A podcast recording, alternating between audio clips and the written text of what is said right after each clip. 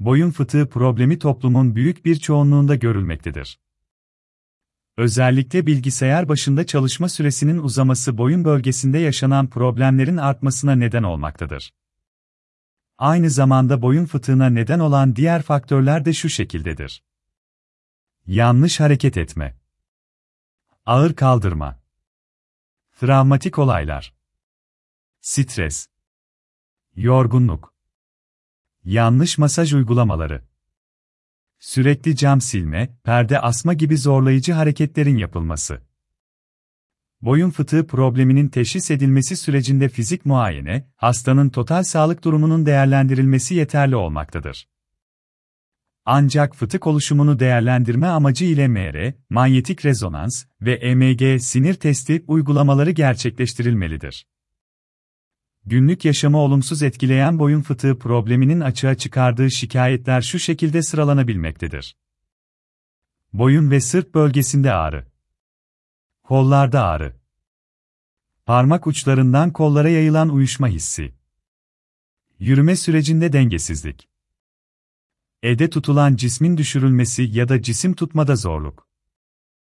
Boyun fıtığı şikayetleri yaşayan hasta doktora başvurduğu zaman, öncelikle şikayetlerin derecesi ve ağrının ne zaman ve hangi noktadan başladığı bilgisi değerlendirilecektir. Bununla birlikte kollardaki kas kuvvetinin ve refleks değişimleri sorgulanacaktır.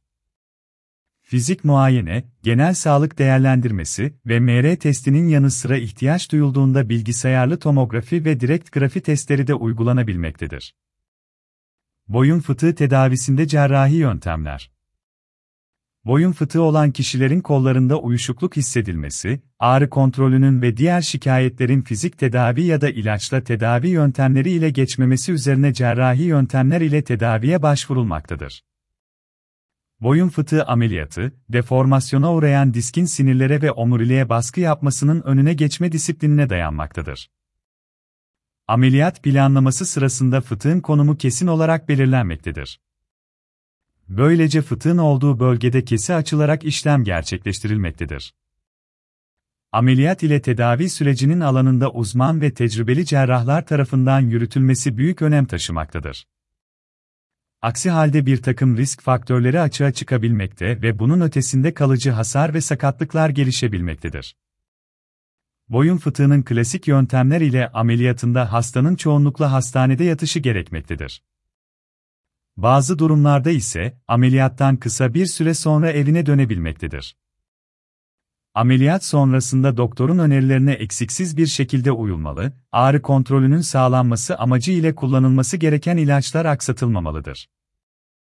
Klasik yöntemler ile uygulanan ameliyatlarda bir takım riskler bulunmaktadır. Bu risk faktörleri şu şekildedir. Kanama, enfeksiyon, sinir hasarı, omurilik hasarı, yemek borusu yaralanması, damar yaralanmaları. Boyun fıtığı ameliyatı hastaların birçoğunda başarılı bir şekilde sonlanmaktadır herhangi bir komplikasyon yaşanmamasını etkileyecek faktörler, fıtığın konumu ve derecesinin kesin olarak belirlenmesi, doktor seçimi ve ameliyat sonrasında dikkat edilmesi gereken noktalardır. Boyun fıtığının mikrocerrahi yöntemi ile ameliyatı. Mikrocerrahi ameliyatı son yıllarda hem doktorlara hem de hastalara oldukça büyük avantajlar sağlamaktadır teknolojinin ve bilimsel çalışmaların gelişmesi sonucunda uygulanmaya başlanan mikrocerrahi yöntemi aşağıda sıralanan avantajları nedeniyle tercih sebebi olmaktadır. Enfeksiyon ve kanama riskinin minimum düzeyde olması. Sinir hasarı ve omurilik hasarının minimum düzeyde olması. Hastanın hastanede yatmasına gerek kalmaması. İyileşme sürecinin kısa sürmesi. Ameliyat sürecinin kısa sürmesi. Uygulamanın maksimum derecede güvenilir olması. Mikrocerrahi yöntemi fıtığın bulunduğu bölgede açılan yaklaşık 1,5 santimetrelik bir kesiden içeri girilerek uygulanmaktadır. Bunun yanı sıra bir takım görüntüleme tekniklerinden de faydalanılmaktadır. Ameliyattan yaklaşık 10 gün sonra hasta günlük yaşamına dönebilmekte ve hatta 2 gün sonra duş almasında herhangi bir sakınca bulunmamaktadır. Boyun fıtığı ameliyatı sonrasında dikkat edilmesi gerekenler. Ameliyat sonrasında yaklaşık 10 gün boyunca yatak istirahati yapılmalıdır.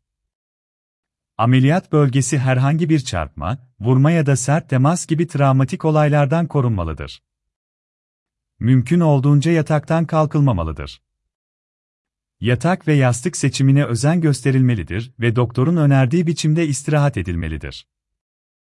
Ameliyat sürecinden yaklaşık 2 hafta sonra dik bir şekilde oturulabilmektedir. Oturma biçimine dikkat edilmelidir. Ameliyat sonrasında ilk bir hafta tuvalet için klozet tercih edilmelidir.